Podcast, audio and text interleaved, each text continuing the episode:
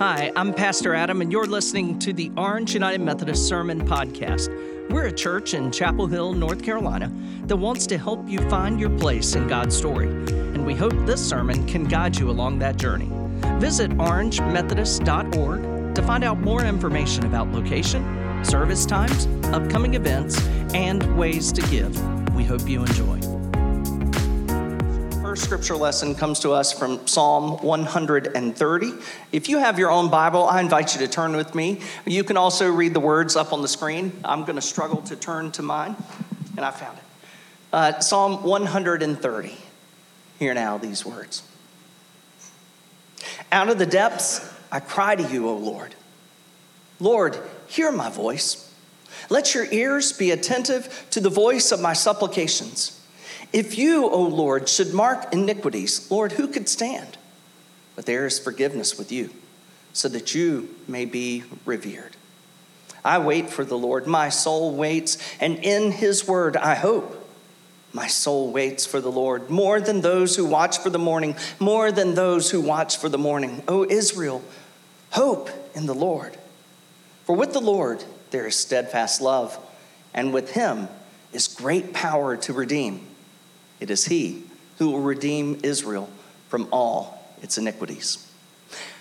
And our second scripture lesson comes to us from the book of Hebrews, Hebrews chapter 4, verses 14 through 16, and then chapter 5, verse 5. Once again, I want to give you a moment if you want to turn in your own Bible. Hebrews chapter 4, verses 14 through 16, and then chapter 5, verse 5. Since then, we have a great high priest who has passed through the heavens, Jesus, the Son of God. Let us hold fast to our confession. For we do not have a high priest who is unable to sympathize with our weaknesses, but we have one who, in every respect, has been tested as we are, and yet without sin. Let us therefore approach the throne of grace with boldness so that we may receive mercy and find grace to help in this time of need. So Christ did not glorify himself in becoming a high priest, but was appointed by the one who said to him, You are my son. Today I have begotten you. This is the word of God for you, the people of God. Thanks be to God.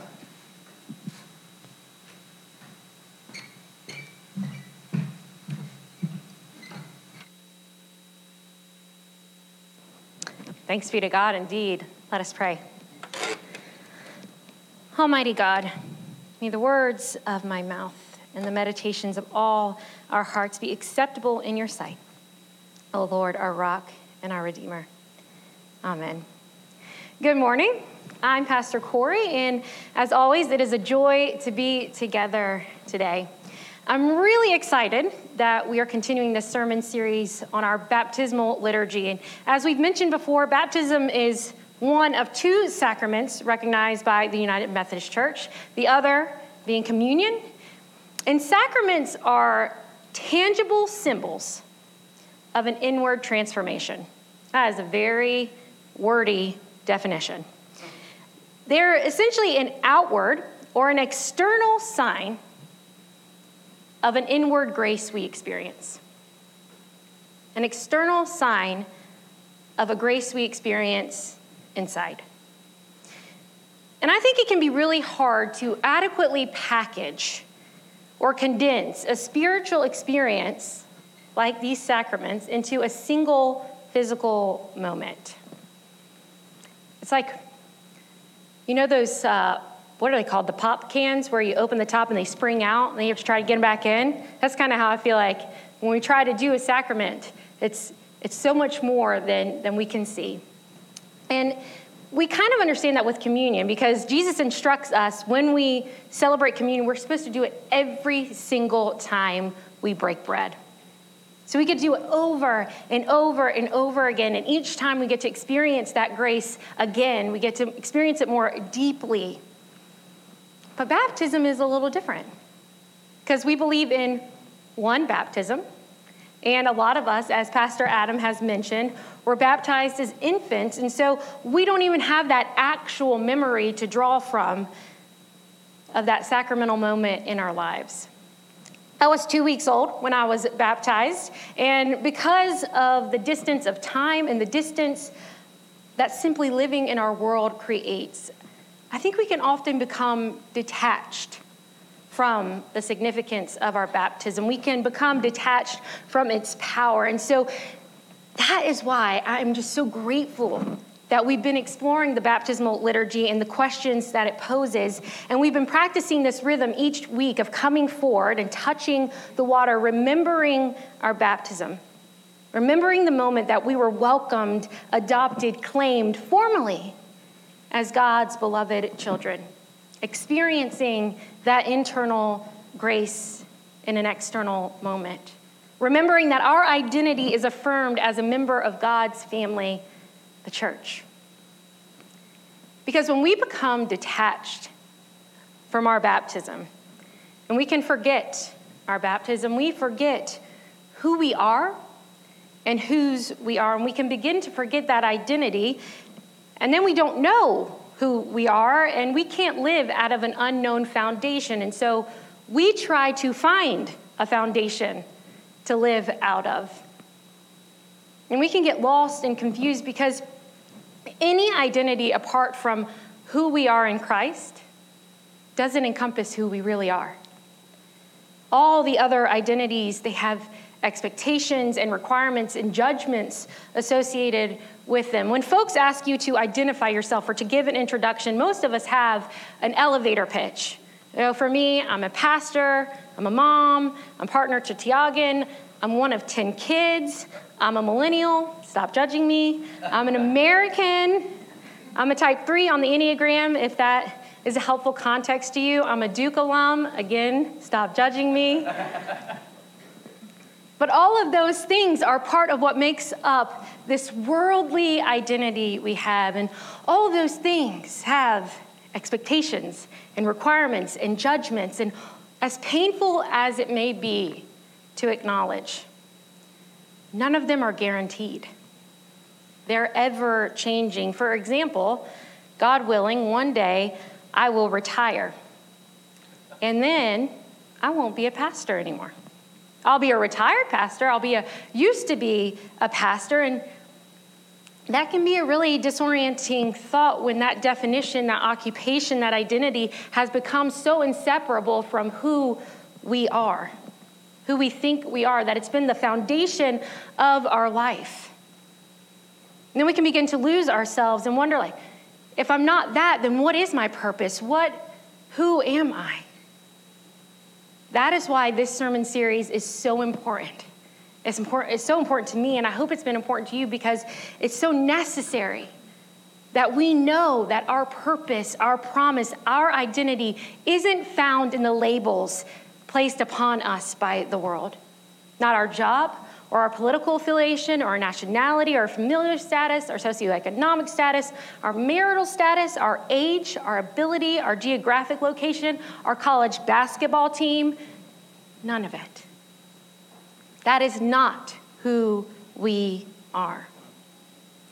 And let me tell you that it drives the world mad because the evil powers of this world, the spiritual forces of wickedness that Pastor Adam reflected upon in the last few weeks, those powers and forces desperately want us to believe that we are only what we do or what we have or what we know or what we feel or who we're with. This world, all they want is for us to believe that we are what we do, what we have, what we know, what we feel, or who we're with. And so, baptism is an act of rebellion in a world that is screaming at us to believe the lie that we are anything other than what has been declared at our baptism. Beloved, beloved, beloved, as we are. And the world screams so loud that sometimes it drowns out the voice of the Holy Spirit, and we begin to believe that we are what this world has decided. And that's why, again, remembering our baptism and bearing witness to others' baptisms is so essential to our communal life together because every time we tell someone that they're a child of God, we're reminded that we are too. Every time we rebel against the powers of this world by speaking into someone's life in baptism, every time we are defying the evil powers and proclaiming that there is a truth far greater than any lie we have been told that we are not who this world demands we be. We're beloved. We're children of God. We're worthy. We have value. We matter because the God of all truth has declared it so. That is defiant. That is protest. That is rebellion in a world that demands we accept what society has given to us. Now, this question that we're focusing on today in our liturgy do you confess Jesus Christ as your Savior? Savior, put your whole trust in His grace, and promise to serve Him as your Lord in union with the church, which Christ has opened to people of all ages, nations, or races. Now, I timed myself reading that question, and it took me 12 seconds. Okay? The response, I do, takes less than one second. And so, this 13 second exchange encompasses a lifelong journey of affirming and reaffirming our baptismal identity. This 13 second exchange that many of us are too nervous standing in front of the whole congregation to even really comprehend in this moment. It reflects the gravity of a never ending journey of discipleship as we navigate how we are going to live out our faith. So we need this remembrance. We need this slow burn through our liturgy because the stakes are so incredibly high. We are talking about defying the powers that be. That's what our I do after this question does. It rebels, it defies, it stands in protest against the world. It tells the systems that seek to embolden some and oppress others that they never have they do not, and they will not have the final word or the first word over our lives. For we are baptized by water and by the resurrecting power of Jesus Christ. Now, that first word spoken over Jesus at his baptism is the same word spoken over us You are my beloved child. And the last word spoken by his resurrection love wins brokenness restored, sin defeated, death erased. That's our identity, our foundation before we are anything else that the world claims we are. And in Hebrews, Paul encourages us to hold fast to our confession. The confession we cling to that Jesus has condescended himself to be one with us, beside us, in the water next to us, with us in our weakness and in our strength constantly reminding us that despite the evil powers, despite the spiritual forces of wickedness, we belong solely to Him. Jesus has saved us from it all and claimed us as His own. And we collectively, we cling to that confession and we live out that confession by our trust in what God has done, is doing, and will do. We trust God's promises. We trust God's proclamation because we trust in God's abiding love. And sometimes on our own, without this corporate body, it can be hard to cling to those promises. It can be hard to cling to that proclamation because we are really forgetful people. We're forgetful people. And so each time we come together to declare one among us for the first time as God's beloved, we again are invited to remember that we too are God's children. We confess Jesus Christ, we trust in his grace, and we serve to seek to serve him. That is the foundation of who we understand ourselves to be in this world. That is our foundation of who we understand ourselves to be in this world. Now, Pastor Adam mentioned that parents are downstairs in the choir room this morning, and we're starting a new book study by the Reverend Tish Warren entitled Liturgy of the Ordinary. And the first chapter is on baptism. And she talks about how, again, radical and rebellious baptism actually is. And I've mentioned this book before, but it's fitting again today. She writes that Jesus' ministry begins after his baptism. So essentially, Jesus doesn't prove or earn his baptism or his identity as beloved. So before he heals others, before he preaches, before he teaches, before he rebukes, before he redeems us, he's named beloved. He does all his ministry not in order to gain the Father's approval, but out of a rooted certainty in his trust in the Father's love. His very living is his confession of his trust in the Father. His very living is his confession of who he believes God to be. And Reverend Warren goes on to say that in baptism, we are reminded that we are beloved by God. Not by our own effort, but because of what Christ has already done on our behalf. We are weak, but he is strong. And that's one reason we do baptize babies. So before they know it, before they can doubt it, before they can confess it, before they can sing it for themselves, we tell them they are beloved by God. And I love looking out into this congregation and seeing the faces of those I've had the gift of witnessing and presiding at the baptisms of. I know y'all have been present at many of those baptisms, and so we have witnessed the thinness of this space when we celebrate a baptism.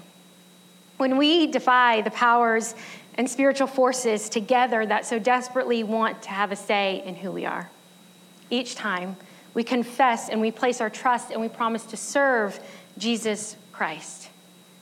I was chatting with one of our members this past week, y'all know well, Marcella Twomley, and we were remembering how her daughter Lydia, who is now five, was scheduled to be baptized on November 4th, 2018.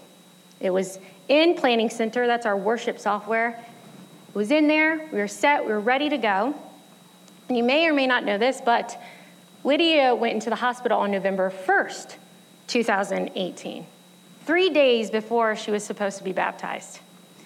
And so we had to delay it. And none of us knew on the 1st or the 4th what exactly that journey would look like.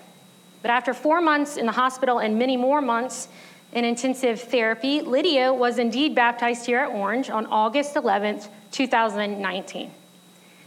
And I share this story with you because it reminds me that nothing that happened in all of those months and nothing that has happened since has or will change the truth of what we proclaimed in that public act of worship in August. It was true the day Lydia was born.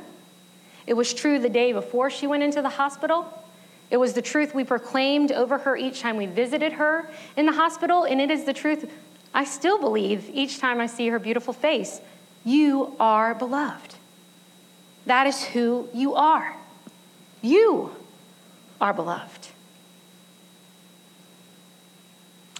That is who we are, and that is who she was declared to be in front of a multitude of witnesses. And we witness that together. And it doesn't matter how old or young, it doesn't matter where life has taken you or the unexpected ways life has shaped you. I once had the opportunity to baptize three generations on a single Sunday. I had a woman in her 60s, her daughter in her 30s, and then her son who was one. And as I baptized each one of them, I was reminded Age doesn't matter here. You are each one title, one name, child of God. And in receiving that identity, again, we confess Jesus Christ as our Savior. We put our whole trust in His grace and we promise to serve Him in union with the church which Christ has opened to all people. I'll close with one final story. When I went uh, before the Board of Ordained Ministry to become a provisional elder, that's essentially like a resident uh, doctor. You've gone to med school, and now they'll let you practice, but you're not officially official. You're not quite, or you're not ordained yet. And I was at these interviews, and they take all day. And one of the individuals on one of my committees' names was Reverend Mike Mayton. And I knew that name because the pastor that served my family's church when I was born had the last name Mayton. And so during one of my breaks, I called my mom and said, Hey, mom, does Mike Mayton have any relation to Bill Mayton? And she said, Yes. Mike is Bill's son. Now, Bill is long retired at this point. Well, Bill was the person who actually baptized me as a baby. And so, after a long day of interviews and so much vulnerability, I was so exhausted. I saw Mike in the hall. And something I can only describe as the Holy Spirit prompted me to go up to Mike. And so I did. I said, Mike, you probably do not know this. But your dad baptized me when he was the pastor at Deep Creek United Methodist Church. And I was just wondering if you wouldn't mind telling him that the promises he made over a baby 20 years ago, she remembered them. I remembered my baptism. And on that drive home, it's like three hours, I just had this abiding peace. I'm usually a mess after things like that, but I had this overwhelming calm that no matter how my interviews went, what that committee decided that day, it was okay. Because no credential they could give me could compare to the credential I already had. So if this morning, those spiritual forces of wickedness, those evil powers, feel like they are defining you, those identities you chose or maybe you didn't choose seem to speak louder than the one we confess in our liturgy this morning. We are beloved. Jesus is our Savior. We can trust that and we can live it out in service to God. If that is speaking to you, I invite you to come forward during our last two songs and to touch the water once again.